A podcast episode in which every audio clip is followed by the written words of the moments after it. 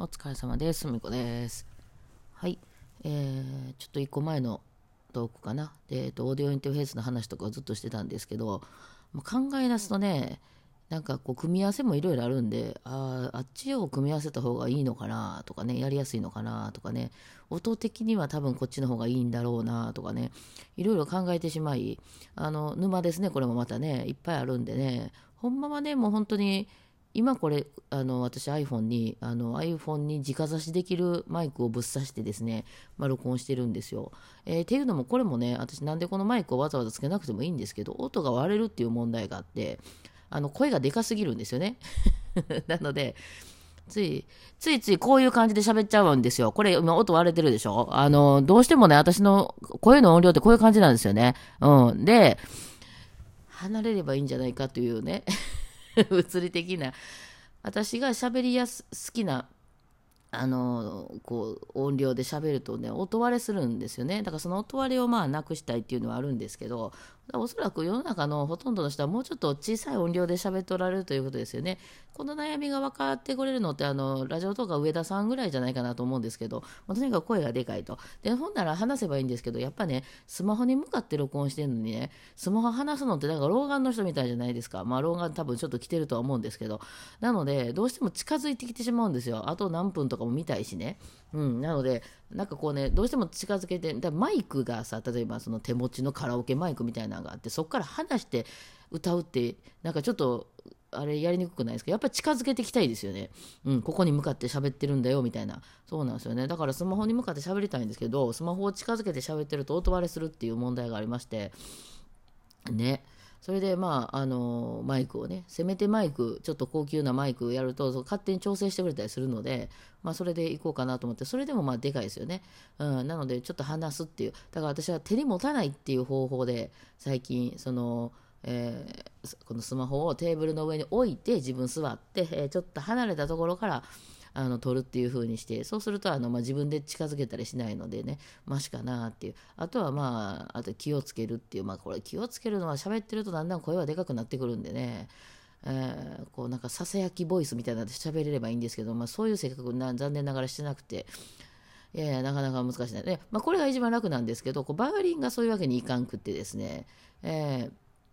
えーまあまあそその話はまあこの間やってたんですけどね、まあ、バイオリンとバイオリンだけ1本やったらまあいいんですけどね。ちょっと話してこの辺で撮ったら一番音いいかなみたいな、まあ、話すとね大体空調の音とかね。あの大体スタジオで撮ってるからアンプのさーってした音入っちゃうしね。そうなんですよね。近くで私だけ狙いたいねんけど近づきすると割れるっていうね。なんか難しい。あとはそこにまたあの音源載せたりとかいろいろあるじゃないですか。まあそんなんで。ねいろいろまああるんですけど。まあでも昨日のラジオトークのあの配信を聞いてる限りはまあまあまあこんなもんかなと思いましたんで、うん、まあ明日の YouTube ライブはそんな感じでいこうかなと。ひょっとしたら音がちょっと悪いかもしれんね。今使ってるそのオーディオインターフェースめっちゃちっちゃくて、最近出たやつなんですよね、Zoom のね。最近っていうか半年ぐらい前かな。出たやつ。何やったかな。AM なんたら、なんたら、24とかやったか44やったかな。なんかそんなやつで。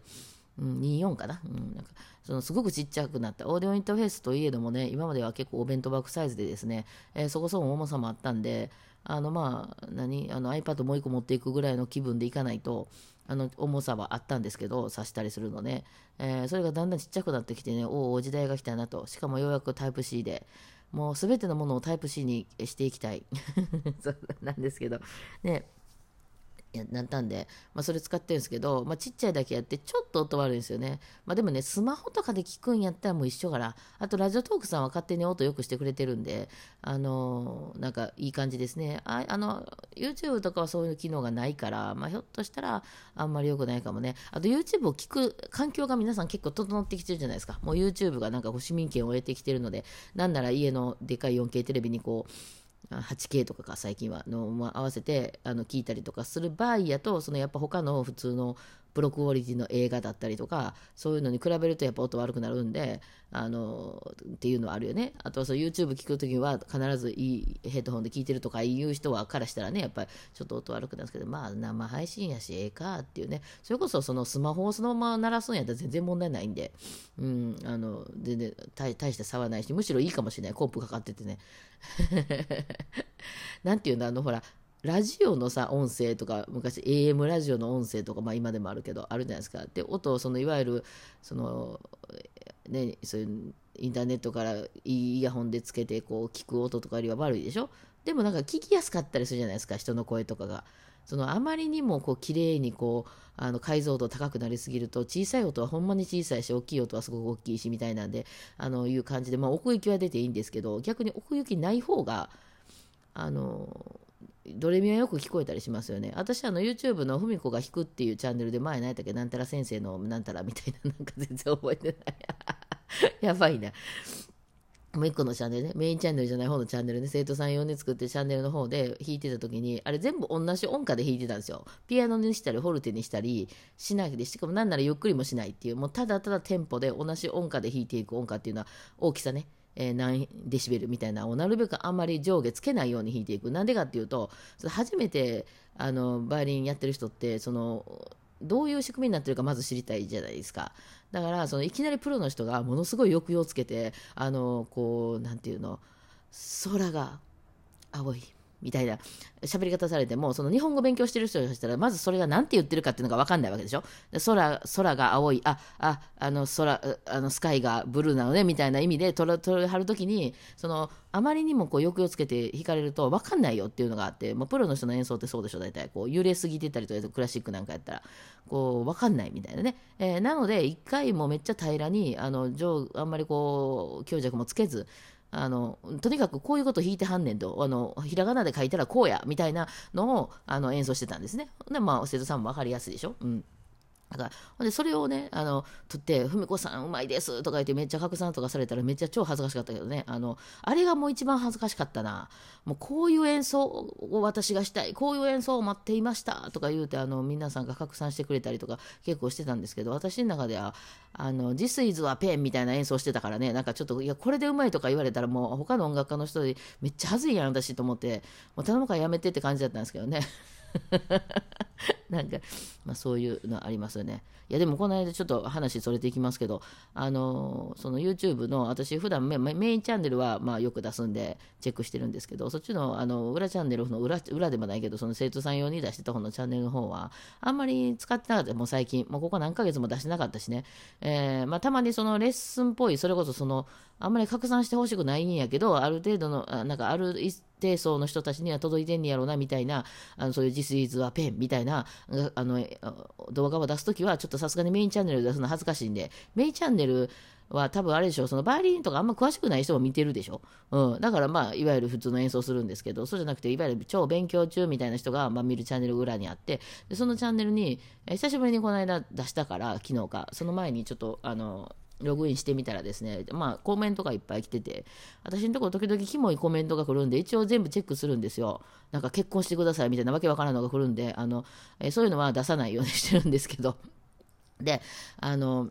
まあ一応ね、あの一応チェックはするんですよ。うん、で、まあ別になまあ、出しても問題ないなっていうのは私はこうそこでオープンにするんですけど、それが結構いっぱい溜まってて、皆さん質問結構していただいてたのに私が全く気づいてなくて、表にも出てなかったっていう、なんかちょっと申し訳ない状態になってたんですけど、まあそこでまあ一応またバーっと開放したんですけど、なんか、あの、レッスンの時に、うんまあ、ちょっと悪く言ってるつもりはないんですけど、そのちょっとイラッとするっていう感じが、あの、分かりました。なんか久しぶりにちょっと距離を置いてみて、やっぱり距離を置かなあかんね。分かりました。皆さんのやってくる質問の意味が理解できてないね、私。なんか、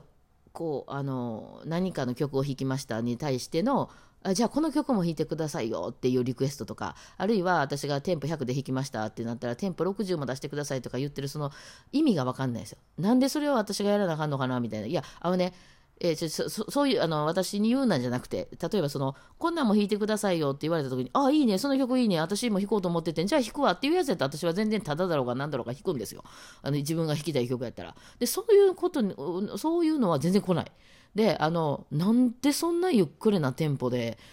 弾くの？っていうのが理解できないテンポの速さとかその